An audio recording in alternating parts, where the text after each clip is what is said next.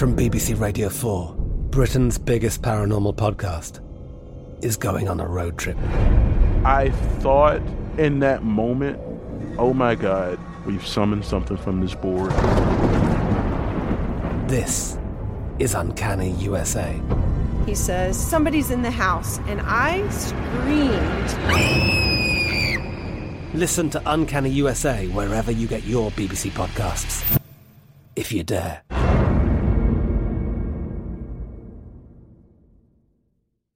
Is Ryan here, and I have a question for you. What do you do when you win? Like, are you a fist pumper?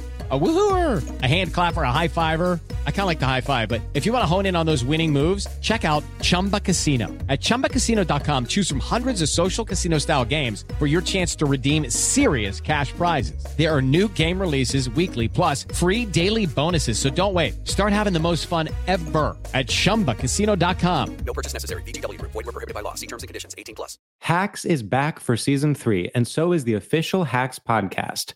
In each episode, Hacks creators Lucia Aniello, Paul W. Downs, and Jen Statsky speak with cast and crew members to unpack the Emmy winning comedy series. You'll hear Hannah Einbinder and Jean Smart speak to their on screen dynamic, along with stories from the show's writer's room, on set antics, and creating the world that Deborah and Ava inhabit. Watch Hacks streaming exclusively on Max and listen to the official Hacks podcast on Max or wherever you get your podcasts. The Kakadu plum is an Australian native superfood containing 100 times more vitamin C than oranges. So why have you never heard of it? PR. No one's drinking a Kakadu smoothie? I'm JB Smoove, and that was a full episode of my new podcast, Straightforward, inspired by guaranteed straightforward pricing from AT&T Fiber. Get what you want without the complicated. AT&T Fiber, live like a gigillionaire. Available wherever you get your podcast. Limited availability in select areas. Visit AT&T.com slash hypergig for details.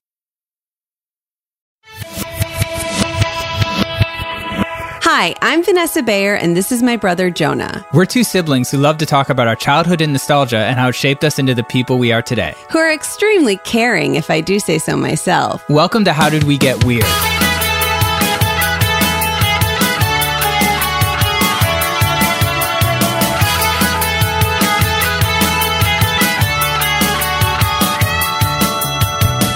Now, Jonah, um, I was thinking about when we were kids and we used to go on vacations to this very specific place in Florida called Palm Island. Do you remember that? Yeah, I feel like we went there a bunch of times, but I was like a kid, so I don't. I know it was in Florida, but I don't know exactly where it was. I just remember like hanging out there, like playing pool, eating a lot of French fries, uh, but I don't remember a ton of details. What do you remember? I remember that it was an island that you had to take a ferry to it. So, right, right. According to our dad, we flew into Sarasota and then we took a ferry to this island. There was like very few things on the island. There was a general store, there was a restaurant that was really good that I would always get salads with shrimp on them. I remember that. And um I think I think we've like already established that most of my food, my memories are food related and you don't remember any of the food stuff but um I asked our dad because I I was like why did we get to keep going there? There was some tie-in with our grandpa. And our dad said um like he invested in it and that's why we got to go there. And one of the things that I remember being the most thrilling about going there and I promise that you don't remember this is that we would get this list before we would go of all these snacks and we could fill out which snacks we wanted to be in the condo when we got there. And then we would show up day one. We got cupboards full of Pringles, you know, pretzels, Pop Tarts. It was stuff that our mom didn't normally let us have in our house, but we'd show up in that Palm Island condo with a stocked fridge, stocked cabinets. And honestly, I can't think of anything more fun than that still to this day. It sounds so fun. I don't remember that at all. I, I literally yeah. just don't remember it. Uh, I do remember going to like a party. I, we took some friends down there one year. I remember. Yes, you took Kevin Piper. I took Chrissy Zatrock. Yeah, and I had another couple friends from my high school who, for some reason, were at this same island. This guy had like his own. Yeah. We were like fifteen or something, and this guy somehow had his own apartment. I don't know. His parents weren't there. This kid who was also in like eighth grade with me, and like everyone was drinking, like smoking cigarettes, like the ashtrays were overflowing, and it was like just insane to me. Yeah, Hunter, right? He would bring Chad and they and you guys would party. I, I, this is the first time hearing of this because Chrissy and I were just like kind of going to the tennis courts, going to the general store. I don't remember any kind of partying happening in Palm Island. The only kind of partying I remember happening in Palm Island is one time we went and Palm Island had been like temporarily kind of destroyed by a hurricane. And so we got to Sarasota and we weren't able to take the ferry there for a couple days. Okay. So, and I asked our dad about this. Um, we stayed at this hotel owned by football player Ron Jaworski, otherwise known as Jaws, who's a retired Eagles quarterback. And I remember like we we stayed at this hotel and the restaurant there was called Jaws or something. And Ah. I remember getting so much pie. Like uh, they like they just like because it was like the food we had like a waiver for uh, free food. We stayed at the hotel. To me, that's the other thing that's really fun is like your flight gets bumped or your whatever gets happened, and you get to stay at a hotel for free and get you have like a amount of a stipend for food. That is so fun. That is fun. I have to say, I don't think that's a thing anymore. I think the airlines have gotten so cheap and figured out ways around all that stuff that I think that's that's a bygone Yeah. bygone experience. And the last thing, speaking of airports, is um, we had a celebrity sighting at Sarasota Airport on one of these trips to Palm Island. Yes. Yes. And this was incredible because my mom literally, we're walking through the airport and she s- sighted this celebrity from behind, yes. from the back of the head. She literally was like, I think that's Paul Simon. And like went up and was like, Hi, Paul. And he was like, Hey, I remember he was wearing glasses with a daisy chain, like a beaded daisy chain, like on, on them. And uh, yeah, she just went up to him and said, Hey, Paul. Now, Jonah, do you remember that years later we were at a, do you know what I'm going to say? Yeah, we were at a Yankees game With and Lawrence we in the- tickets. the yeah Lawrence tickets, and we ran into Paul Simon, and I believe he said he was a fan of yours. Is that true? Well, we talked about we were high. I was on SNL at the time, and he was. We were about to start a new season. He was like, "There's. It looks like there's some great new like talent you guys are getting." Like we just had like a casual conversation, and I feel like you were so freaked out. yeah, I was just kind of standing there, like, uh, yeah, I was pretty freaked out. But Yeah. you know, But whatever. We've had a couple run-ins with Paul Simon. It's not a big deal. Now, Not what a big is deal. a big deal? what is a big deal? Really good segue is uh, today's guest is a writer, producer, and television personality who gained national attention as a runner-up in MTV's "Want to Be a VJ" contest in 1998. Soon afterwards, he became a VJ on the channel and hosted popular shows such as 120 Minutes. These days, he's an editor at large at Esquire, the author of the nonfiction book Party of One, a memoir in 21 songs, and the host of the popular podcast Homophilia and Waiting for Impact, a Dave Holmes passion project. Let's give it up for this honorary member of the East Coast family, Dave Holmes. Hey, hello. Hey. Yes. Dave, you've done so much stuff that I, it's hard to get it all in there. Eh, well, thank you so much. That was that was beautiful. I'm so happy to be here, and I love that story. I really, I really buy you guys as siblings. You've really got, you've got that something. Did you have like a place like that that you would go on vacation to when you were a kid, like multiple times? Yeah, we went to Breckenridge in Colorado every Christmas Oh. uh, to go skiing. oh my God. Your family is the opposite of ours. Yeah, that may, I don't know. That maybe. Well, I, we certainly our snack uh, experience was directly opposite of yours. We would just we would rent condos, but they would just you know the cupboard would be bare. But that wouldn't matter. Would your parents ski? They would, yeah. Oh Not super well. Yeah. Um, because we didn't really start this until they were like well into their fifties, probably. okay. They started having kids late, and then they had me way later. I was like a surprise kid, like eight years after my middle sibling, and uh, and then we started maybe when I was like eight or nine. And and I do remember I was on a ski lift with my middle brother, and my parents were taking a ski class, and we spotted our dad, and we were like, oh, we should say hi. And as we like hovered over him, we heard him say, "There's so much to remember," and we are like, "Let's not say hi to dad. Like we will kill dad if we say hello." And he was like fully snow plowing down the bunny slope. They would sort, they would give it a whirl, but they, you know, yeah, no, not a ton. It was more about you know hanging out, relaxing. Right. Were you ever snowboarding at all, or were you more kind of a skiing? I never did. I tried snowboarding later in life up in Hunter when I lived in New York, and it was it was a disaster. I just can't like if you grow up skiing, it's very hard to, and I don't skateboard or anything like that. So it was very hard to make my body do that thing. And I, I remember I took a class and I didn't have snow pants. I borrowed a friend's dad's snow pants and they were way too big. And I was in this little class and it was like the slope was so like I'd done a green slope a couple times and done okay, but then I was like, I should probably do a class. And it was like the the grade was so slight that you couldn't get any momentum going. So it was just constantly falling and I couldn't get up. And, and it was just like the, the kids who were in my like snowboarding class, like going down well and then getting on the lift and going back up and going down again. Well, I'm like red faced and struggling to get up and snow is in the crack of my ass because my snow pants are size 40 and and they began to because they were teenagers eh, this was like in 1999 2000 they began to recognize me so they were like over my head as i'm struggling to get up they're like are you are you dave holmes it's like yes!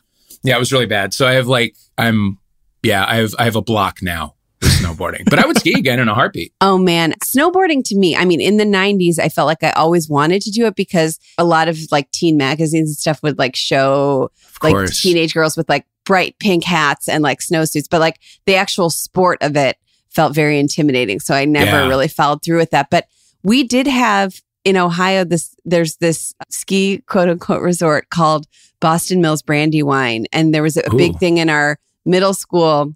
I guess it was middle school, was like going on this bus and you would go to Yep. um ski and I Jonah you did Jonah did very well it's Jonah's much more athlet- athletic than I am I remember one time I went on kind of a high I, I progressed very slowly I always hated skiing I did it for like two or three winters uh, I signed up for this thing because I wanted because all my friends were doing it and I literally remember um one time skiing down a hill and I um I basically just completely lost control and kind of gave up and was like, okay, I guess I'm just going to like fall at the bottom Yeah. or whatever.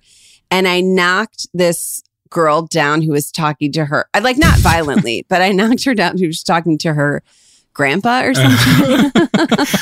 and so I, we both fell down and then he was like standing over me going like, you shouldn't do that. And I was like, yeah, I know I shouldn't, Yeah. Gramps. I didn't try Yeah. and like hit your granddaughter. Now get the fuck out of my get face. the fuck out of my face and let me let me enjoy does your does your mother typically see celebrities our parents are kind of surprisingly like bold about talking to celebrities. So I will say, like, uh, my first or second season, Paul McCartney was the musical guest on SNL, and my parents and Jonah came to like the dress rehearsal shows and the live show. So that because at the dress rehearsal show, they could like go onto the floor and watch Paul McCartney, and there was like almost nobody Yeah. there. So it was like so cool.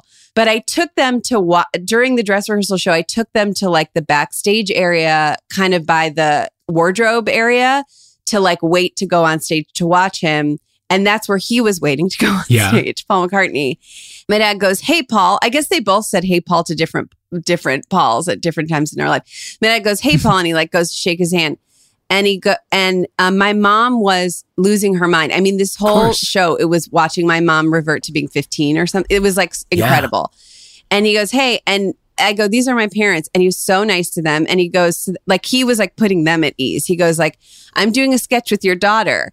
And my parents were like, great. Uh, you know, like, and it was truly, I have to say, it is like one of the most, it was one of the most incredible moments there, especially because after all of the like, just my parents just having to deal with so many different things with raising Yeah. me, it felt like such a great way to thank them was to be like, here's here's Paul McCartney, Yeah. and you guys can oh talk. yeah i love that And then watching my, uh, uh, I don't know if you remember this, Jonah, but watching mom while he was playing, like both during the dress rehearsal and the live show, she was like moving, she was like jumping up and down and moving her arms, truly like a teenager. It was so incredible. oh i love that so much i love Yeah. that so much my uh my mother uh attracts celebrities wherever she goes really? yeah. it's crazy. Like they, wherever my parents would travel, they would meet somebody famous. They would be on like a, you know, uh, a little like day long, you know, boat trip and Marion Ross, Mrs. Cunningham from Happy Days would be right next to him. Oh my and god! And of course my mother would talk to them and, you know, whatever. She was, she was really, really, she's good that way. They also, when I lived in New York, they would, they would visit a lot and they would always go to, uh, 21 um, the 21 Club, sort of on, I think, 52nd Street, this like private sort of, it's not really private, everyone can get in, but like coat and tie kind of thing, Okay. um, where Frank Sinatra was known to hang out. And they met him there once. My mom grew up worshiping. Yeah, Frank Sinatra was my mom's Paul McCartney. She went up and said hello. He said, thanks, babe. She never forgot it. um, also, on like a later ski trip, one of my sisters in law borrowed my mom's ski coat because she didn't have one. And they went out to dinner and like uh, they were like at the bar waiting for their table. And Phil Mickelson, the golfer, ended up right next to him. And they were like, it's a pheromone. She's got like, she literally Oh emits God. something and it's like, it's on the coat. And that's now there's a famous golfer right next to us. It's uncanny. It doesn't happen as much anymore Wow. because my mom is 89 and most of the celebrities that she knows are no longer with us. But it is, yeah, it's a real, it's a real thing. It's a Wow. phenomenon. I would think she probably met a lot of people through you too, right? Or but maybe was less. She would not in- be as enthusiastic about a Jessica Simpson, probably. Right, right, right. Our dad has this thing where he, and it's actually kind of uncanny. He will like spot someone, it like when we're out somewhere in public, and he'll be like, "Doesn't that person look like s- some celebrity?" And he actually is really good. Like it's actually pretty accurate. Really? Yeah, although I think it, it will be like one feature on the person. You'll be like, like that guy looks like Al Pacino. You'll Like that guy looks nothing like Al Pacino, and then you're like, oh, this guy does have the same Yeah. nose or something. I feel like he's good at like spotting a singular Uh-huh. feature. we were in Cleveland uh, in July and we went to Corky and Lenny's and the guy working at like the deli counter, who did he think he looked like? I can't remember, but it was like once you looked at that guy, you were like, that's there's yeah, it's usually like one feature Yeah. that you're like, that is incredibly similar. He's good. He's observant. He's observant. very observant. Very I observant.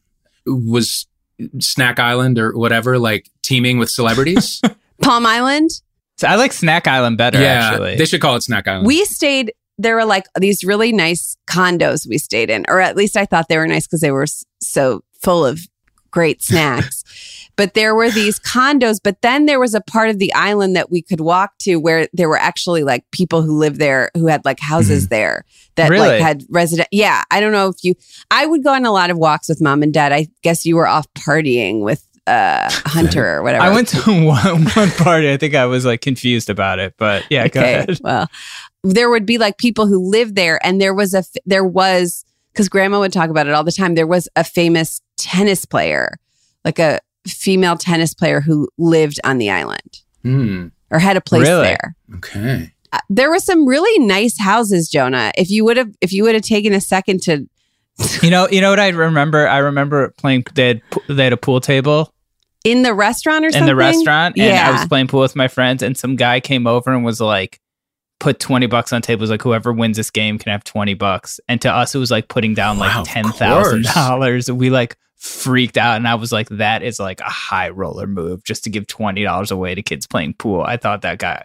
that was like so impressive. That is Did you win? super baller. I didn't win, but I always had like infinite respect for oh that guy. man, did that hurt? Were you Still like do. had had you spent the money in your head?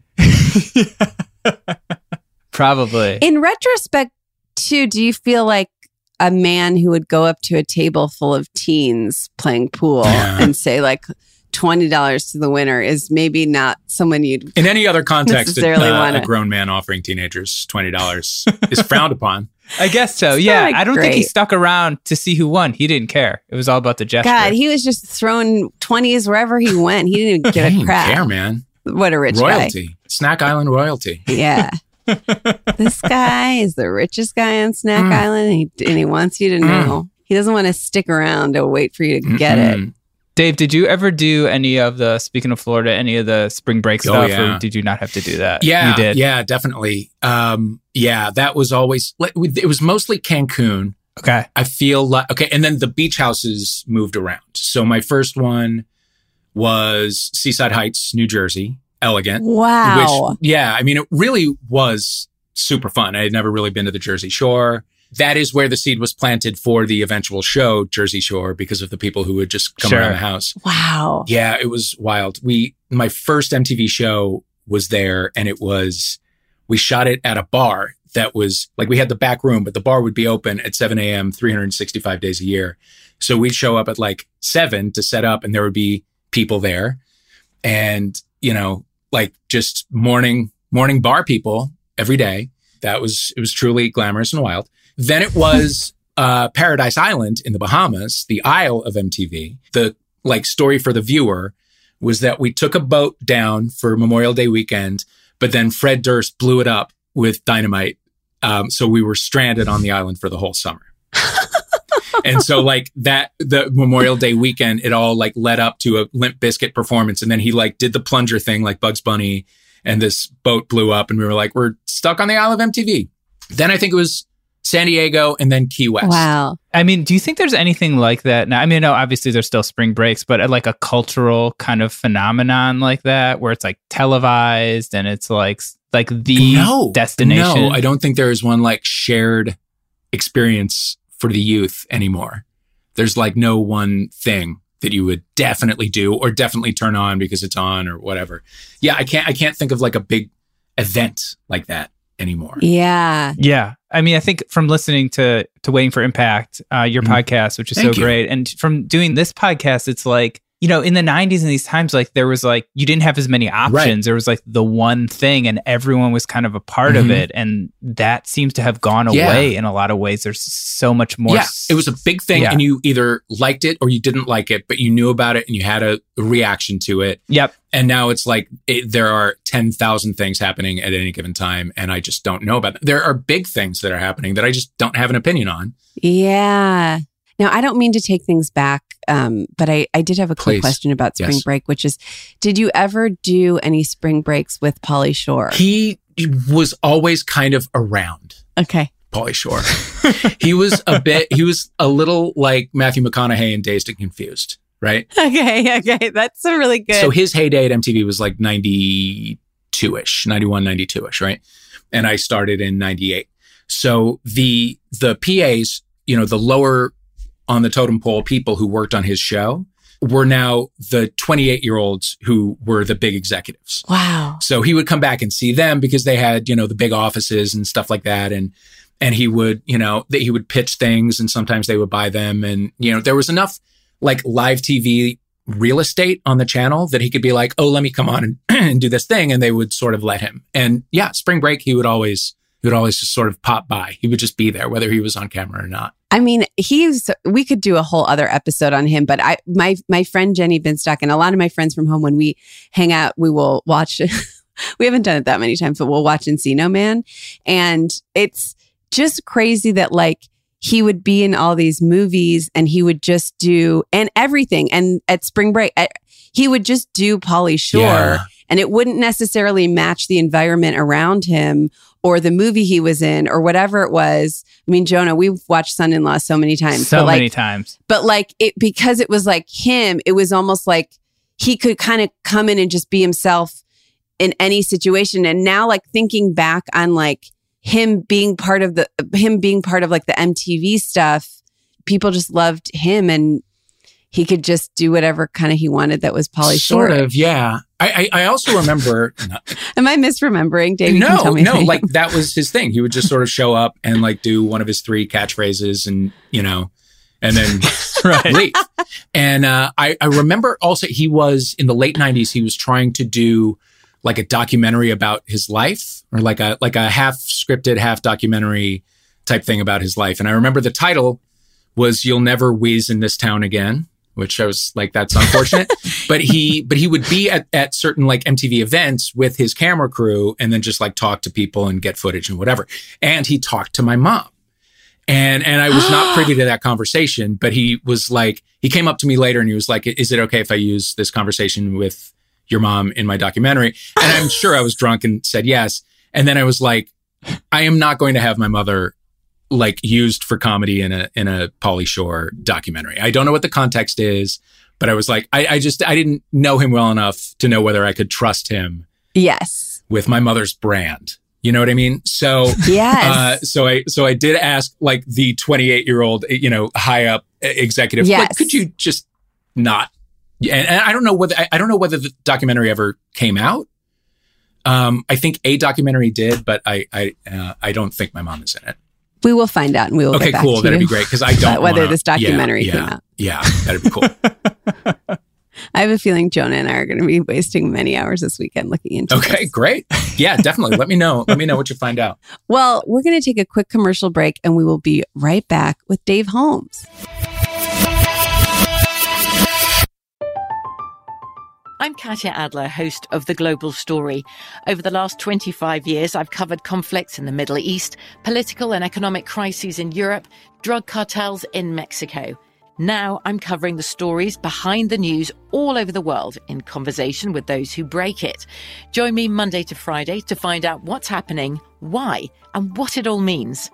Follow The Global Story from the BBC wherever you listen to podcasts. Hello, it is Ryan, and I was on a flight the other day playing one of my favorite social spin slot games on chumbacasino.com. I looked over the person sitting next to me, and you know what they were doing? They were also playing Chumba Casino. Coincidence? I think not. Everybody's loving having fun with it. Chumba Casino is home to hundreds of casino style games that you can play for free anytime, anywhere, even at 30,000 feet. So sign up now at chumbacasino.com to claim your free welcome bonus. That's chumbacasino.com and live the Chumba life. No purchase necessary. VGW Group. Void were prohibited by law. See terms and conditions. 18 plus. Hacks is back for season three, and so is the official Hacks podcast. In each episode, Hacks creators Lucia Aniello, Paul W. Downs, and Jen Statsky speak with cast and crew members to unpack the Emmy winning comedy series. You'll hear Hannah Einbinder and Jean Smart speak to their on screen dynamic, along with Hacks writer and actor Pat Regan, on how their improv experience helped them when shooting scenes and what it was like writing scripts for specific actors. You'll also hear from crew members like the costume designers on what it was like creating the world that Deborah and Ava inhabit. Hear stories from the show's writer's room, on set antics, and more. Watch Hacks streaming exclusively on Max and listen to the official Hacks podcast on Max or wherever you get your podcasts. Hey, this is Christina Quinn. I'm the host of Try This, the Washington Post's new series of audio courses. The idea behind Try This is to become better functioning humans without having to comb the internet for countless hours. In our first course, we learned how to sleep better. Now, we're going to learn how to make our friendships stronger. I'll offer expert tips that are doable, and I'll keep it short. So let's do this. Class is in session. Find Try This from the Washington Post wherever you listen. And we're back with Dave Holmes. Now, Dave, Vanessa and I have some breaking news Oh, no. about another MTV Oh my God. We do. This is incredible. And we, I wonder if you know Okay. him. You might know him. We found out that we are distantly related. Not that distantly. Not that distant. We are related. We're like second cousins once removed. and this was a rumor we heard growing up from our grandma. I never thought it was actually true. And we got confirmation from him. And we're going to have him on the podcast moving forward. Riki Rachtman. No way. He's our cousin. Yeah, he's, He's our cousin. Wow. So, our great Uh-huh. uncle by Yes. marriage, his sister is Riki Rachtman's grandma. Okay. So, we're pretty closely related. And we remember our great aunt, like, kind of saying that Riki Rachtman was our cousin. And Jonah remembers her talking about his tattoos a Uh-huh. lot. I think the adjective she used was disgusting. She's like, he's got these disgusting tattoos. They're- yeah. He's this, you know, they were traditional kind of, yeah. Repel a great aunt, those tattoos, that's for sure. Yes. I remember her being like, his tattoos are disgusting, but his sister is very successful. Okay. Like, And like he was very, you know, and Jonah and I would watch Headbangers Ball and be like, and Jonah was so into, I mean, I was kind of watching because Jonah was watching it, but more his style of music. But we'd be like, is that our cousin? Oh, you know, and now we know. so you know what's so weird about it? I've wondered this for 30 Mm-hmm. years. And then Vanessa just messaged him on Instagram. we was were like, talking about it, yeah, on the podcast or something. And I just messaged, I was like, I should just message him on Instagram and be like, I think, I think my brother and I think we might be your cousins. Like, can like, and so I, I named the name of our great aunt, like her full name. And she, he was like, her last name is the name of my, is my grandmother's maiden name. Okay. And he was like, I remember my cousins Eric and Nina. And I was like, our dad and Riki Rachtman share first cousins. One of my favorite memories from beginning to work at MTV was like the first time I got recognized by a taxi driver. He was a big headbangers ball guy. And I, and I met Riki Rachtman many times uh, in the years that would follow. But yeah. And they never brought back headbangers ball. I don't think. Did they? Not in the same way, for sure. I mean, but so interesting because you hosted 120 I minutes, did. which I feel like was like also running a parallel line of the culture. Right. And I think that's a great way to kind of segue into our Oh, topic, sure. which is the radio, radio. which sounds like a, a very broad topic, but listeners deal with yeah. it. right? Because it is like a thing that was the organizing principle of my life growing up. And like my teenage nieces and nephews, I don't think would ever turn it on ever. And I don't hear it anymore. Yes. Except for like in in in a lift. Yeah. I have I never Exactly. hear- I have I live in Los Angeles. I've been here 18 years. I have I don't know what the stations are. I, I have KCRW in the morning sometimes. And then there are there's a ton of other radio stations and I don't know what they are or what they play. Except like maybe K Rock. I know I can turn on K Rock and hear Santeria immediately. Sure. But other than that, I don't I don't know like I don't know what top 40 radio is anymore. I don't know anything about it. It's weird. Yeah. So that's that's something I'm really curious about. So first of all, just in case someone wants to leave a comment, we know the radio still exists. Sure. But not in the yeah, same way. And if you're a kid, you don't interact with it in the same way. right. You're not like, Right. you know, I'm a 98.5 person. You know what I mean? You don't like define yourself by the station you listen to. I don't think. And what I find so interesting, you made the Santeria reference, which I think is so accurate. And I think what I think is so strange about rock radio is that it's the same songs now Yeah. that it was in the Yeah. night. I mean, you turn it on, it's like Lithium by Nirvana, Plush by Stone Temple Pilots, Rooster by Alice in Mhm. Chains. It's like, do you know why it's the same songs? Like it seems stuck yeah, there. because because it's such like it's a business like terrestrial radio. So like the radio that's you know that with the dial that's in your car um, before you turn over to satellite radio is like that is a business that is a little bit fading out just a little bit. I'm aware that we're, this is an iHeartRadio podcast. but it's it's going away and like the people who are left in it are like fighting for scraps. So you can't like the idea of playing a song that is like not super familiar to the listener or that is like challenging in some way that might make one person change the channel is like that could be the difference between, you know, succeeding and failing in the radio business. So it's like you have to keep you sort of have to keep people just satisfied.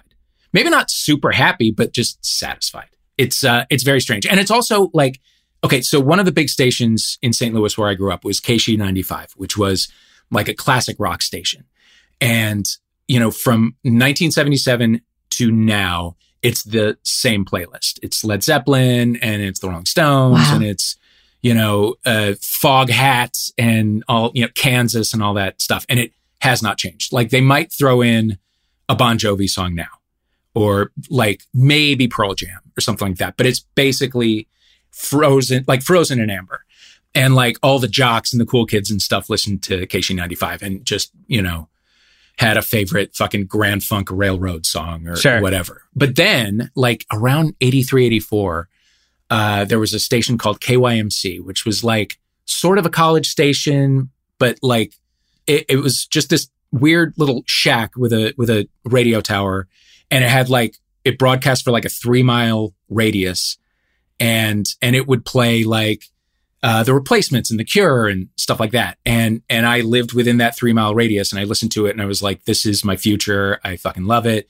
And I, I like when I was 15, I rode my bike there and like applied for a job and got it. And so I had like a Wow. Saturday afternoon radio show for all the rest of high school, which was wild. Oh my God, Yeah, it was so cool. so, so, so much fun. It didn't get paid, but it was like, I don't care. In fact, I think I had to pay like 20 bucks a month or something. There were like dues, um, but it didn't matter. It was like, it was heaven. I loved it. yeah. Yeah. Okay. So what goes on in our house now is, um, when like my partner and I are home when we're having like guests over, we will put there's an iHeart radio station that is all old Casey Kasem American Top 40 shows from the 70s and 80s. It's called Classic American Top 40. And we we put it on and it's Casey Kasem counting down the top 40 from sometime in the 70s or 80s. And it is so comforting and and like and it I brings back such good memories. And there are maybe 70-ish shows in rotation, and we have heard them all at least three times. Wow. To the point to the point where it's like, let's not leave yet because there's a really good long distance dedication coming up or whatever. Like we kind of we've gotten to know it almost too well. And like our friends now know it almost too well.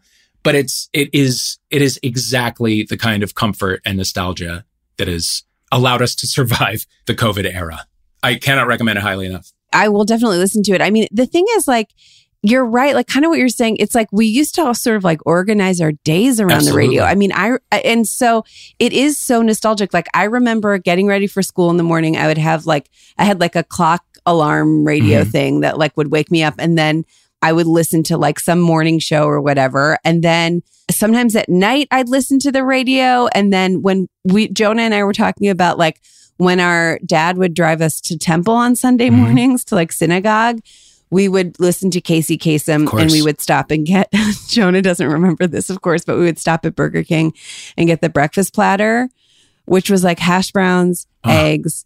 They have one now. We looked it up. They have one now that has pancakes. Ours does not have Mm. pancakes, but it's hash browns, eggs, I think, Sausage or something. A Sausage. Probably. standard breakfast. and like it was and a biscuit Yeah. maybe it was so good and we would like i would finish it just as we would get to temple and i'd be like oh i'd rather just sit in the car and eat this thing but Yeah. no but it was fine Oh, but but it was like that's we'd listen to casey Kasem on the way to Mhm. that we would like it just felt all so like the way you organize like i remember listening to like nighttime shows in my room and like just the way that your whole day was organized was around these Yeah. shows Yeah. that was like how you felt included in the world. It gave you inclusion. Yeah. Yeah, totally. Uh, us too. Like going to going to Catholic mass on Sunday mornings. I would get up early. Uh, if the weather was nice, I would roller skate in my driveway and listen to like numbers Cute. 40 through like, you know, 28. Then get in the shower, get ready for, for mass. And we would drive to mass and listen to like, you know, songs 25 to or 15 to 10. And then mass was like during 10 to 1. And it was like, I knew those songs well enough that I didn't really need Bummer. to hear them. But yeah, you knew. sometimes we'd be back in the Sure. car by the time number one was revealed or whatever. And then we would go to the International House of Pancakes and we would have Oh, a full brunch. That's Yeah, so it was, nice. It was delightful. Yeah. And then, you know, weeknights, usually there would be like the, the hot five at nine or something on like the top 40 station. It'd Be like Yeah. the most requested songs of the day. And then, and then later there would be like every top 40 station had something like, like smash it or trash it or like, Totally. they'd play a new song and the like listeners would call it call in because you had to call in and vote on whether it, they should play it or never play it again. I remember I that was the first time I ever heard Rhythm of the Night by DeBarge was on like Smash or Wow. Trash. I was literally just listening to that song the Oh, other day, it. and I don't. I, I keep thinking about the movie Airheads. oh. I don't think I ever saw that. You didn't? It's about a radio station. It's about a radio station and it's like there's a Lemmy cameo in it. Great. It's Adam Sandler. Chris Farley is the policeman, right? Yeah, and they like they're in this rock band and they want to bring their song to the studio and then they end up like They hold the radio station hostage. Okay. they hold yeah. it hostage. You got to Okay. see it. I, I see it. remember that it existed. Michael Richards is in it. It's like a very 90s Great. cast. But I, but yeah. but I was gonna say too. At night there was like Love Line and stuff like that too, where it was like that's kind of like because we didn't have like the TV that we have now. Maybe that it's like there was stuff like that you could listen to mm-hmm. too that felt like so crazy that that was like on the radio Sure. where people would like call in with like sex questions. And I remember listening to that stuff and being like, oh my god, this is insane. Yeah, totally. All of that shit was so it was so super important and like you the shows that you listened to and the stations that you listened to were like part of your identity. Like in high school, it was either you were like a classic rock kid or you were an alternative kid or you were like real into Dungeons and Dragons and you liked Rush, you know, or Emerson Lake right, and Palmer. right, right, you right, know. right, right, right, Uh, right. And it was like the, the music that you listened to and the radio station that brought it to you were like organizing principles in your identity, yes, which yes, does not totally. exist anymore. Like I, I, No. and, and like I ask, you know, I have teenage, I have nieces and nephews who were like from 16 to 31 ish. And, and the younger ones, I'm constantly asking like, do you listen to the radio?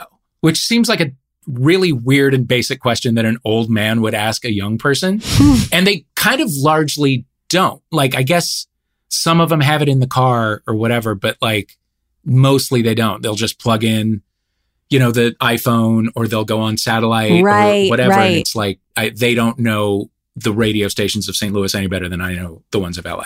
I have to say, you know, now that I moved to LA a few years ago, I can't, two or three years ago, I don't even really, but I moved here and I got a car. And it was the first time I've been driving since I was in high Yeah. school. And one of my favorite things about driving is that I can listen to the radio and I have all these radio stations like uh, programmed in my Uh-huh. car.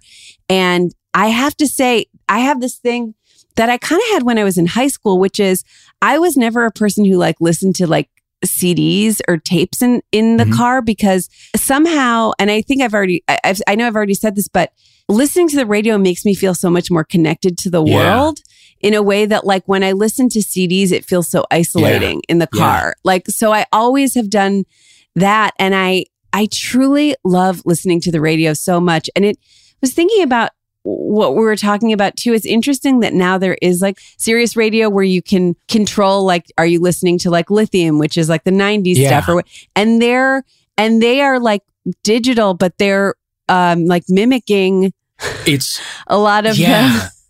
nostalgic stuff in a way that's so crazy because that is not regular radio. I don't know. It's all Yeah, crazy. it's very strange. I so I work. I do like weekends on the Spectrum on Sirius XM, which is like the, you know, it's where you go for your Mumford and Sons and Hozier and you know things Great. of that nature. And Great. I like it, but all of Sirius XM is run by old white guys who came up in regular terrestrial radio. So so everything is very much like it's programmed so narrowly that like you will never be surprised by anything. And I don't get that because if you, and I know I'm shitting on my employer, but whatever. if on the spectrum, for example, I were to play something new that might like set a listener's teeth on edge and they change the channel, they would change the channel to another Sirius station. They wouldn't just be like, I'm canceling my whole subscription. Right. And all 300 of these Right. channels are garbage to me now. What I listen to in the morning now is BBC Radio 6, which I cannot recommend highly enough. It is, uh, it's like totally freeform. When it's morning here, it's evening there. So I'm listening to their like drive time evening show. And it's, it's like, you can tell that there's a human mind at work. So they'll play something like, they'll play, you know, the strokes, and then they'll play something like brand new from one of these like new British bands where it's like post punk music and a woman just saying things. I don't know if you've noticed that, but there are like Mhm, 18 bands mhm. that are like that right now, like Wet Leg and um, whatever. Uh, it- it's just, it's all over the place and they take calls and it's just like you feel like there's a human mind organizing it. Whereas, you know, I listen to most other things and it's like, it's all done by computer program and the objective is just for nobody to ever change the channel. That's so crazy. Right, right. I was also okay. So there, there, there was Casey Kasem, which of course he's Of course. Yes. a god among men. The the way that he, like in retrospect, the the care and the respect that he gives each artist, no matter how how ephemeral and or how you know like living in a box, or like he he, treats them the way that you would treat the Beatles, right? Yeah. everything is just like he's he's got this enthusiasm. He will lay into a long song title uh he'll uh, that's tears for fears and everybody wants to rule the world. Like he's he's he gives it a, he gives it a narrative arc. It's like it is so like nobody does that now. Now you like i think ryan seacrest is doing american top 40 His version. and and yeah. it's just everything is about you know how he's friends with every artist and you know whatever i was Sure. just talking to you know olivia rodrigo and here's what she said and it's like cool she's a child and you're an adult that's weird that okay, you're a friends little bit of tension no, there. it's just it's like yeah, it's No, always just weird to me when like adults are like, "Hey, I Yeah, was just at Yeah. this kid's thing," and it's like, "Cool, that's that you're, that you're talking about a 14 year old," but cool. yeah. Um. Anyway, it's just very. It's it's it's it's very odd. Like the the thing has changed. But anyway, so Casey Kasem, I grew up loving. But then, okay, so then there was like a second tier of syndicated radio shows, and I'm just going to run them past you and see if you remember them. Okay, okay, Okay. okay. Please. John Garabedian's open house party. No, don't remember that one. Two listeners are losing their minds right now. Okay. There's one that just came to my mind. I wonder if you'll say What it. was it? Rick Dees in the weekly top 40. Well, sure, yes, there was that. Yeah, yeah, I yeah. just remember honestly him saying Rick the, the thing that was like Rick Dees in the weekly top the 40. weekly top forty. Beautiful, Dave. That's thank you so much. Yeah, that's another thing like uh, that I want to investigate fully is like the recording sessions where you know five people would get into a recording studio and be like number thirty six. Like, what is that? What was that gig? How on- much did it pay? Do, do you remember the Annie movie? Annie, where like they were recording the radio and it's like those women singing. Am I? I'm remembering this. I watched Annie so much as a kid. Also, Yeah. I um, had short curly hair, and people said I looked a lot like her. But I Oh, sure. can't remember. Um, I mean, this is when I'm like three, four. Uh-huh. but so I can't remember. But don't they sing and like don't they have like I women singing on the radio? So yeah, yeah. What's the song? Shit, is it? uh You're never fully dressed without it a might smile. be never fully one? dressed without a smile, which is a song that I auditioned with quite quite a lot um, Oh, in wow. stagecrafters in middle school. sure. school. Mine was Gary Indiana from uh, the Music Man. Oh, incredible. Oh yeah. Well, we both, it looks like it worked for both of us. it absolutely did. But you know what? It's the long game. Yeah. we were playing the long exactly. game. We were playing the long game. We might not have gotten, you know, the the leading role, but guess what? Yeah. Here we and are where are they? on Where a are now? podcast. So everybody Yeah. can forget it. Yeah, I'm in Studio City, Eat the crow, you guys. That's right. Eat the That's crow. I know it's the the was extra, but Mm-hmm. Eat, eat the crow. eat all the crow. eat every little piece of crow. Mm-hmm. Don't leave one bit. Um, or starving kids. Uh, okay. Oh, uh, Joel Denver's future hits. No, I don't remember No? any of these for some reason. Oh my God. Sunday nights. Well, I guess it was syndicated, so it would just be whenever. But in St. Louis, it was Sunday nights, and it was um, it was late-ish, maybe ten or eleven, and it was an hour of just the newest songs, right? And it was based on some on Radio and Records, which is like a trade publication, and so it would be like he would play like songs that were that that that, that magazine felt would be hits. And then he would play the top five songs in the UK, which was a big deal for me because I wanted to be British really badly. And uh, and then Sounds like the you still last do. You three, listen to the BBC. I do. Yeah, I'm super. kidding. Yeah, I would really. No, it's 100. percent I would much rather be British, and I will live abroad at some point in my life. I don't know when. I'm I'm sure you will. Maybe soon. Maybe soon. We'll see how things shake out in the next two to four years. But and then the last three were the so- were like you know the new Mariah Carey song or you know Got Wilson it. Got it. Phillips Got it. things that were just like there was no possible way that they could fail. I was I, I like I needed to be I, I needed to be fresh with the new pop music. Yes. So I would never ever miss that. But you guys don't remember. I don't know. I don't know how long it lasted. Did you ever listen to the Casey Kasem where he had that meltdown and like starts swearing? Uh, yeah, I've heard that. Yeah, and you know what? I've actually one of the ones that's in rotation is the show that that is definitely from. Really? Yes, because it is a long distance dedication about a, a dog that died, and they play whatever sad song, and and then it goes immediately into like "Jump for My Love" or something, and and it is jarring. It's jarring. Like the transition, even Casey himself like cannot make it super smooth. What is he? He's like, like- he's like, what is this? Like, there's a dedication to a dog or something. Yeah, he's yeah. You got you can't put a peppy song next to a damn dead dog. um, yeah, he's he's furious and rightfully so. Yeah. Um, but like the first time we heard that one, I was like, "That hold on, is that?" And then the second time around, I was like, "You guys, listen, I think this is the one." Like Oh I God. think this is during this break, he has that meltdown. Anyway, yeah, Incredible. we will never see the likes of Casey Kasem again. No, although Ugh. you know, I actually didn't realize there was this classic Casey Kasem station, and I heard him in the car the other day with my wife, and I was like, I thought it was new. I was like, is this a new Casey Kasem? And I was like, I don't think he's still around, No, but it sounds no, like he's long gone. yeah. I had to look it up. Yeah, he's yeah, he's not only dead. th- I think his kids and his second wife are maybe still fighting about who gets his remains. Yeah, I was looking into it. It seems very complicated. His whole Yeah. situation with that stuff. It is. Did you guys just see me splash water on my own face? Because that No. absolutely No. just happened. Had a little sip of water. There was splashing within the bottle. It came back up. I splashed water on my own face while drinking it. Well, if our listeners want to splash a little water on their face, we're going to take a quick break. and We'll mm. be right back. From BBC Radio 4, Britain's biggest paranormal podcast is going on a road trip. I thought in that moment, oh my God, we've summoned something from this board. This is Uncanny USA. He says, Somebody's in the house. And I screamed. Listen to Uncanny USA wherever you get your BBC podcasts, if you dare.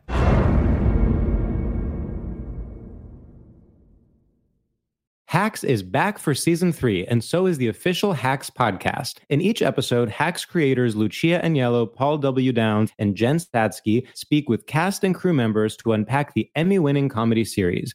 You'll hear Hannah Einbinder and Jean Smart speak to their on screen dynamic, along with Hacks writer and actor Pat Regan, on how their improv experience helped them when shooting scenes and what it was like writing scripts for specific actors. You'll also hear from crew members like the costume designers on what it was like creating the world that Deborah and Ava inhabit. Hear stories from the show's writer's room, on set antics, and more. Watch Hacks streaming exclusively on Max and listen to the official Hacks podcast on Max or wherever you get your podcasts. Enjoy all your favorite sports like never before at BetMGM. Signing up and playing is so easy. Simply sign up using code Buckeye and receive up to $1,500 back in bonus bets if you don't win your first bet. When you register with BetMGM, you can get instant access to a variety of parlay selection features, live betting options, and the best daily promotions in the business. And with BetMGM at your fingertips, every play and every game matter more than ever. Place your moneyline, prop, and parlay bets with the king of sportsbooks today. Sign up using code Buckeye and receive up to $1,500 back in bonus bets if you don't win your first bet. That's right, up to $1,500. Again, sign up using code Buckeye and receive up to $1,500 back in bonus bets if you don't win your first bet. BetMGM and GameSense remind you to play responsibly. 21 plus and present in Ohio. Subject to eligibility requirements. Rewards are non-withdrawable bonus bets that expire in seven days. Gambling problem? Call 1-800-GAMBLER in partnership with MGM Northfield Park. That's 1-800-GAMBLER. I bet you're smart. Yeah, and you like to hold your own in the group chat. We can help you drop even more knowledge. My name is Martine Powers. And I'm Elahe Izadi. We host a daily news podcast called Post Reports. Every weekday afternoon, Post Reports takes you inside an important and interesting story with the kind of reporting that you can only get from the Washington Post. You can listen to Post Reports wherever you get your podcasts.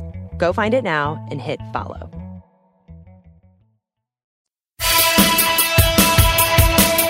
Okay, and we're back. And now, Dave, we're going to Yes. play a little game with you that we like to call Back to the Present. Joan and Vanessa, we've got to go back to the present. The name's obviously a hilarious take on the nostalgic Back to the Future franchise. Oh, I get it. I get it.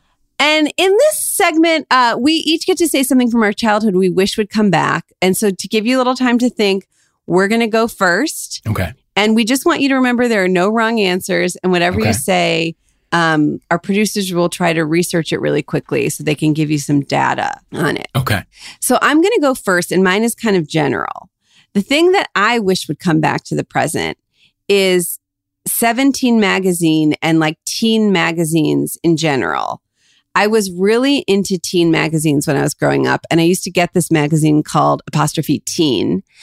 And Teen Magazine is the one that had the um, great model search, which Tiffani Amber Thiessen won, Denise Richards won it. Wow. Um, it started kind of started their careers, and uh, it was just like this teen magazine. Probably, probably in retrospect, if I read one of the magazines now, I'd go like, well, maybe not so great for girls, but in terms of like self esteem stuff, but also like I loved I loved the magazine so much. I love 17 magazine.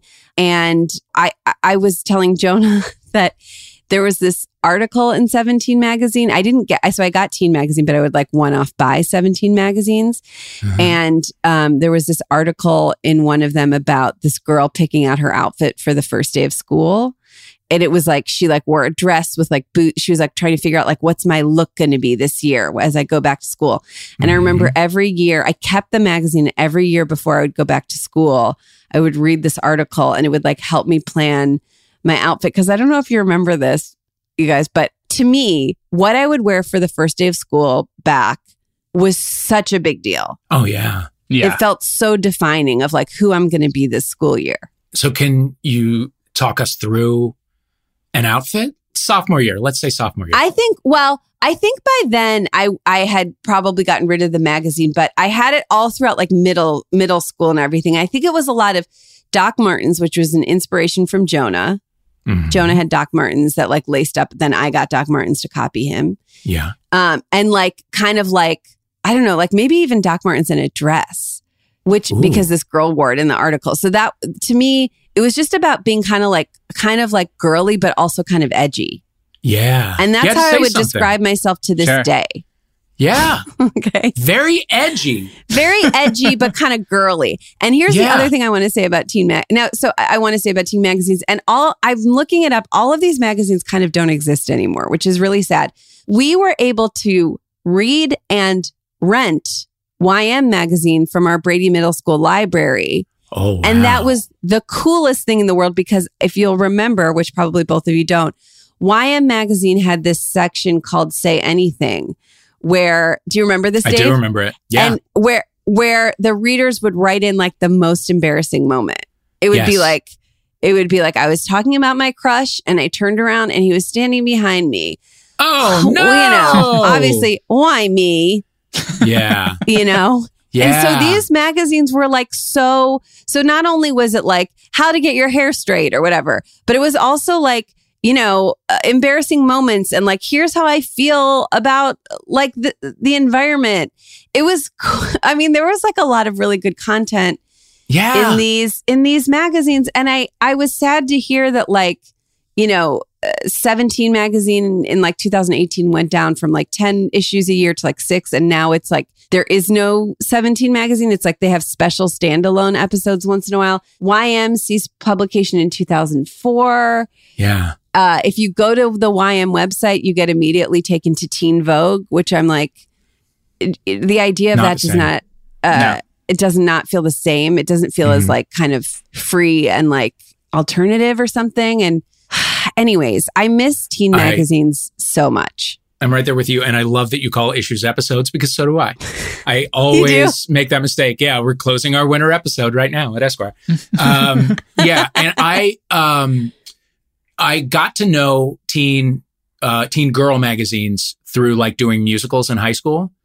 Because Oh, you know, because the, the girls because I went to an all boys school and we had a dress code. So that thing of like how you were gonna dress that first day was sort of that was a decision that was taken out of your hands because you had to wear a a tie and a button down and all that kind of thing. And uh, but then like at rehearsals, the girls would bring in their magazines and we would read them, and and it was like there's nothing like this for boys at all. yeah i guess that's It was like fashiony, but also like kind of servicey in a way, and like um yeah, the, the boys don't boys don't get that kind of thing. And I, I always wish that we had. they were really i mean the say anything a lot of it was like really interesting um stuff I'm just- Sassy. sassy was Sassy. great Yeah. Sassy was like more edgy. Sassy was even cooler. I remember this is, uh, and then I'll stop talking about teen magazines, but I remember this one article about this girl who was like, people are mean to me because I'm so pretty. She was Uh-huh. like, girls have always been kind of like combative with me. And I'm sure it was true. And I remember reading it at my friend Lissy Billfield's house and being like, this is kind of our problem too. Like, I do feel like sometimes people are mean to us. Yeah, because they're we're so- jealous. Meanwhile, I think that might have been the case with Lissy, but it wasn't really the case with me. And I'm not saying that I wasn't pretty. I just don't think I was getting a lot of like, a lot of like people, you know, lashing out at me because of my you don't beauty. know that. You don't know that. You don't know that. I mean, people were pretty nice to me, but it was kind of like reverse psychology, I think, because they like Oh, wanted that's probably to be it. mean. But That's probably it. Yeah. anyways, I remember there was like a there was a story in Sassy in like the maybe like mid 80s uh that was like my brother's gay. So what? Incredible. That at that time was just like I don't even think I read the article. I just saw the blurb on the cover and was like yeah. that is comforting. like that's cool. There are like cool people in the world who aren't going to lose their shit when I eventually come out of the closet. You know? Yeah. That's that means something. Total. Those magazines really often did. I, again, the one that I got when I was younger, Teen Magazine, probably did this the least. But those magazines, Seventeen, YM, Sassy, they really did uh, like address a lot of really interesting stuff, and they talked to the readers slash viewers like they were real people, Yeah. which is Yeah. incredible. That's a great one, Vanessa. Dave, I'm gonna I'm gonna lay mine on you. I hope you relate to it as much as you did. Vanessa's if you do, I will be amazed and have a whole new respect for you. Um mine are a snack food. Yeah, Jonah wishes a snack food would come up, would come back. That's very specific. Yeah. So this is the um the Teenage Mutant Ninja Turtle pudding pies. Um, are you Talk familiar with these? it. Dave? Not at all. Uh, they were these green. Do you know? You know how Hostess has those fruit pies? Do you always get to at the gas station? Yeah, yeah.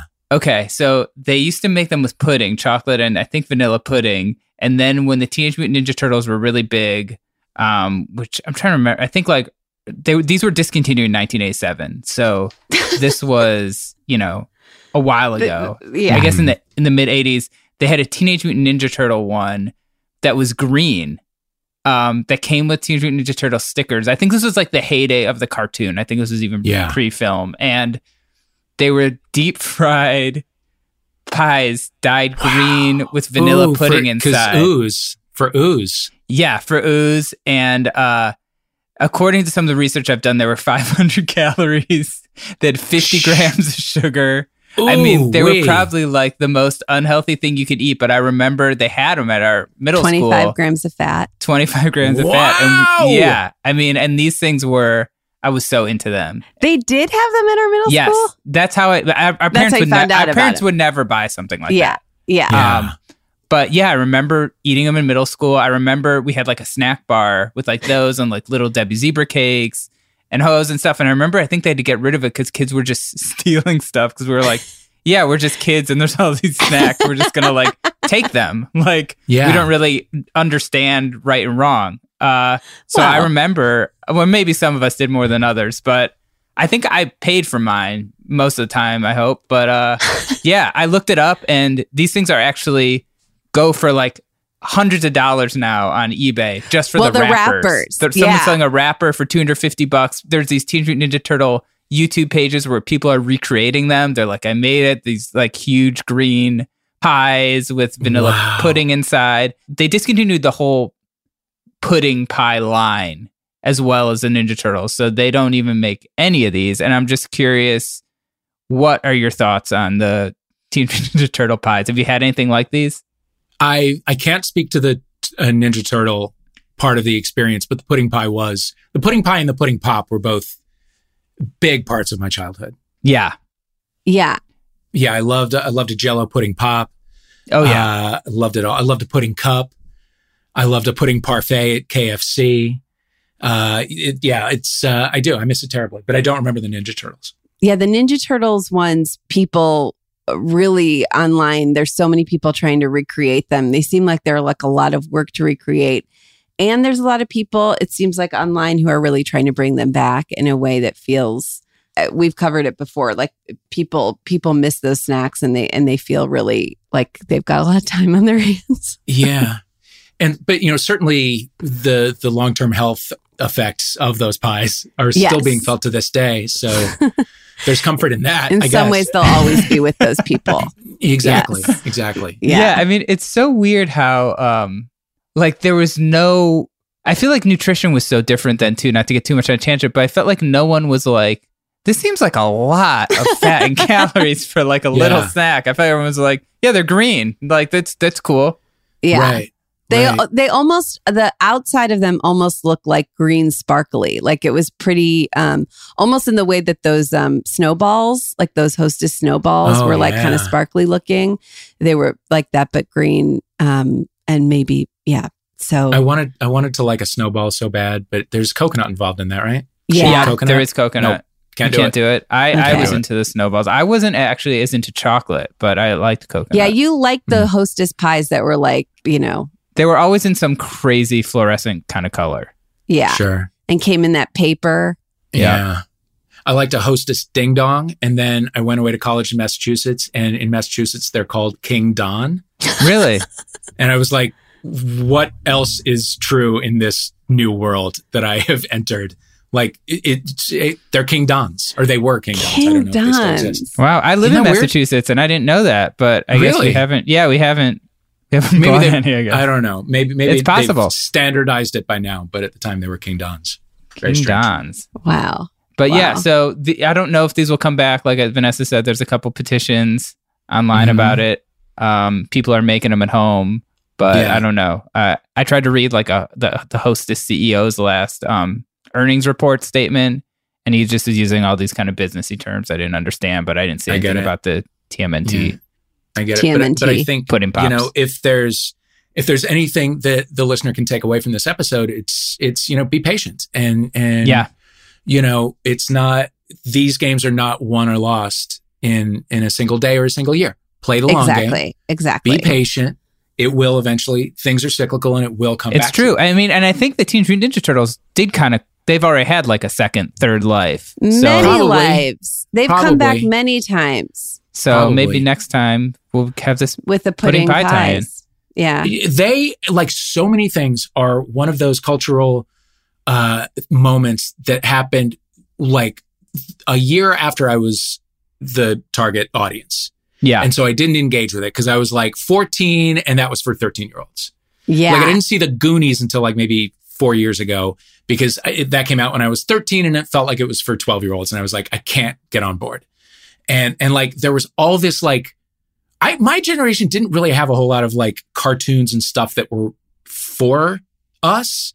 We had like Bugs Bunny and Tom and Jerry and all these things where it was like World War II jokes and Edward G. Robinson impressions and shit that was like referencing stuff that I was like, we don't know what it is, but we don't care. We'll just pretend to. I like I, I can probably do an Edward G. Robinson impression based on Bugs Bunny, but I've never seen Edward G. Robinson in a movie. Sure. Um, and then like then I turned 13 and suddenly for 12 year olds there was like Voltron and He-Man and all of that stuff. But it was I was always just like a little too old. Like Nickelodeon happened when I was 12 and I was like, that's for 10 year olds. I can't watch it. Yeah. Right. So like Yeah. it's it's very strange. All of these youth things happened like five minutes after I aged out. Wow.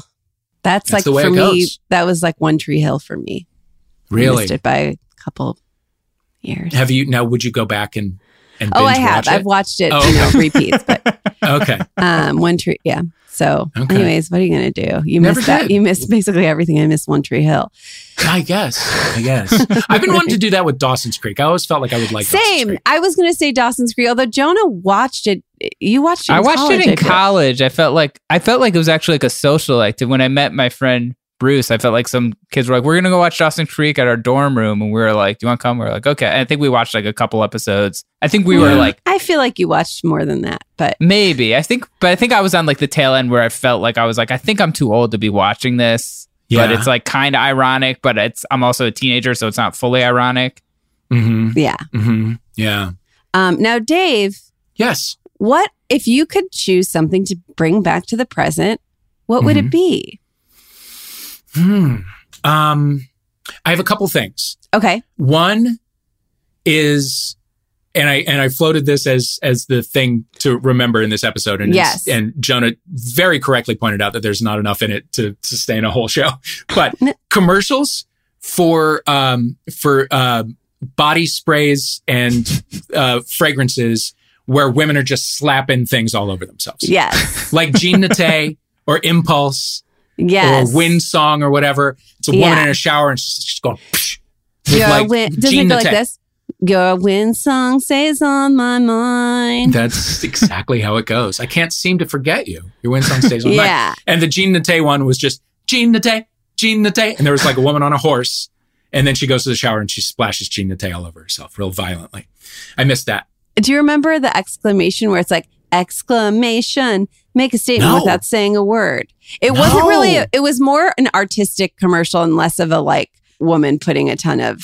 Oh, do you remember the one for Ambiance where it's a woman who gets on a motorcycle and she goes, "I manage a job. I work nine to five. We all do what we can to survive, but I'm gonna have an ambiance night." Do you remember that? And she gets on a motorcycle. I mean, it slightly rings a bell, but I like your version better. Another one is um, uh, Enjoli. I can bring home the bacon. Enjoli, fry it up in a pan. Enjoli.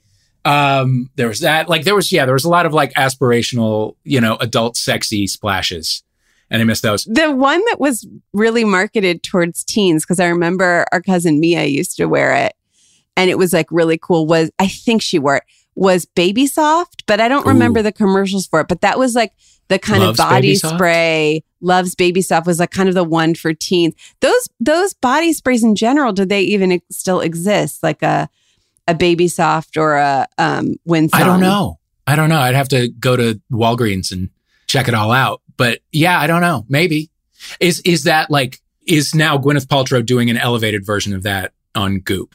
Is there some like right fifty dollar a bottle version of that now? Well, you know, that is the thing is like there's so much more stuff now. Even like we were talking about, there's just everywhere. Like there's, th- we used to have such limited options in every area Every of our area. lives in a way that was so yeah, great. Yeah. In a way, because it kept things a little less, I don't know. Yeah.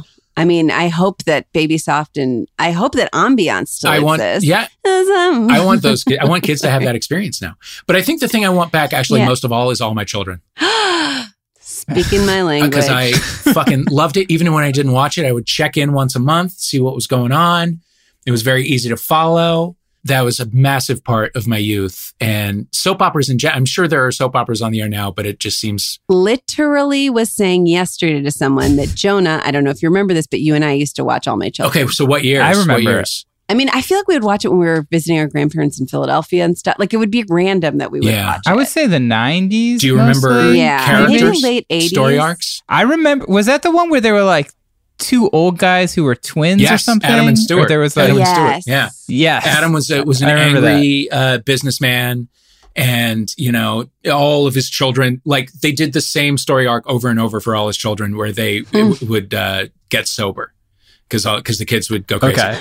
Obviously, Erica. Of course, Erica. But yeah, Adam had he was on the the show for like a full year before you found out that he had a twin brother locked in the attic who was like mentally uh, challenged. But then that character, like his mental challenge was literally just that he would wear an argyle sweater and one of his shirt lapels would be out, and and he was nice, like he, and he saw the good in people. So that is the way in which he was like Okay. mentally challenged. He could probably drive a car and pay bills, but he was just like he couldn't get his shirt collar together. Were they ever on screen together or no? Oh, sure. Yeah. They were, would do okay. a very clunky split screen. Okay. Um, and I, and well, that guy, that actor definitely died. And, and maybe, maybe one or the other of the characters died, but the other stayed on. I don't know. But yes, of course, Erica, Wasn't Sarah Michelle Gellar her daughter? she, the daughter that she, that we never knew that she had. Right. because she was on the show from the very first episode. So they like retconned this whole thing like 30 years into the show that she had this like teenage daughter before the show ever started 30 years ago. Um, and it was Sarah Michelle Gellar as Kendall, troublemaker. And then she had a different daughter later who was a lesbian, right? She had Bianca. Now Bianca was was born like late 80s, something like that. And Right. was, was a baby and then was five and then was Oh, 18. a hundred percent. They grow oh, up. within like 18 months. Well, Dave, we are definitely Yes. going to have to have you back on because what a trove! And it feels as though we're just getting started. it feels Let's as though we're just again. getting started. Let's we have this to do again. this again. I agree. Absolutely. And where can listeners find you? You have you have a couple podcasts. I do. I do. Yeah. Waiting for Impact. Uh, a Dave Holmes Passion Project is out now. It's uh, 10 episodes. We're about five in now. It's a pop culture mystery that we're, we're finally solving after, uh, after decades. Well, check it out. And thank you so much, Dave, Oh for God. being My here. pleasure. Thank you so much, Dave. Yeah. Certainly. Thank you for having me. And everybody, if you enjoyed listening to this, please subscribe to the podcast and keep an eye out for next week's episode of How Do We Get Weird, where we'll discuss more stories from our childhood and cultural milestones, like the radio, Or soap operas. or soap operas, or teen magazines, or so many things that we've discussed today. Or, or uh, ambiance nights. I'm gonna have an ambiance night.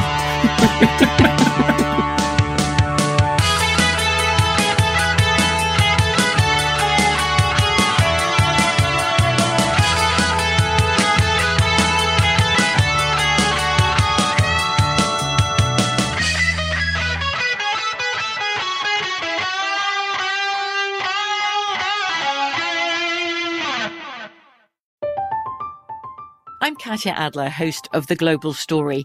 Over the last 25 years, I've covered conflicts in the Middle East, political and economic crises in Europe, drug cartels in Mexico. Now I'm covering the stories behind the news all over the world in conversation with those who break it. Join me Monday to Friday to find out what's happening, why, and what it all means. Follow the global story from the BBC wherever you listen to podcasts. Right here, right now. Find your beautiful new floor at Rite Rug Flooring. Choose from thousands of in stock styles, ready for next day installation, and all backed by the right price guarantee. Visit riterug.com. That's R I T E R U G.com today to schedule a free in home estimate or to find a location near you. 24 month financing is available with approved credit. For 90 years, we've been right here, right now. Rite Rug Flooring. The Black Effect presents Family Therapy, and I'm your host, Elliott Connie. Jay is the woman in this dynamic who is currently co parenting two young boys with her former partner, David. David, he is a leader. He just don't want to leave me. But how do you lead a woman? How do you lead in a relationship? Like, what's the blueprint? David, you just asked the most important question. Listen to Family Therapy on the Black Effect Podcast Network, iHeartRadio app, Apple Podcasts, or wherever you get your podcasts. Get emotional with me, Radhi Devlukia, in my new podcast, A Really Good Cry. We're going to be talking with some of my best friends. I didn't know we were going to go there on this. People that I admire. When we say listen to your body, really tune into exactly. what's going on. Authors of books that have changed my life. Now you're talking about sympathy, which right. is different than empathy, yeah. right? Never forget, it's okay to cry as long as you make it a really good one. Listen to A Really Good Cry with Radhi Devlukia on the iHeartRadio app, Apple Podcasts, or wherever you get your podcasts.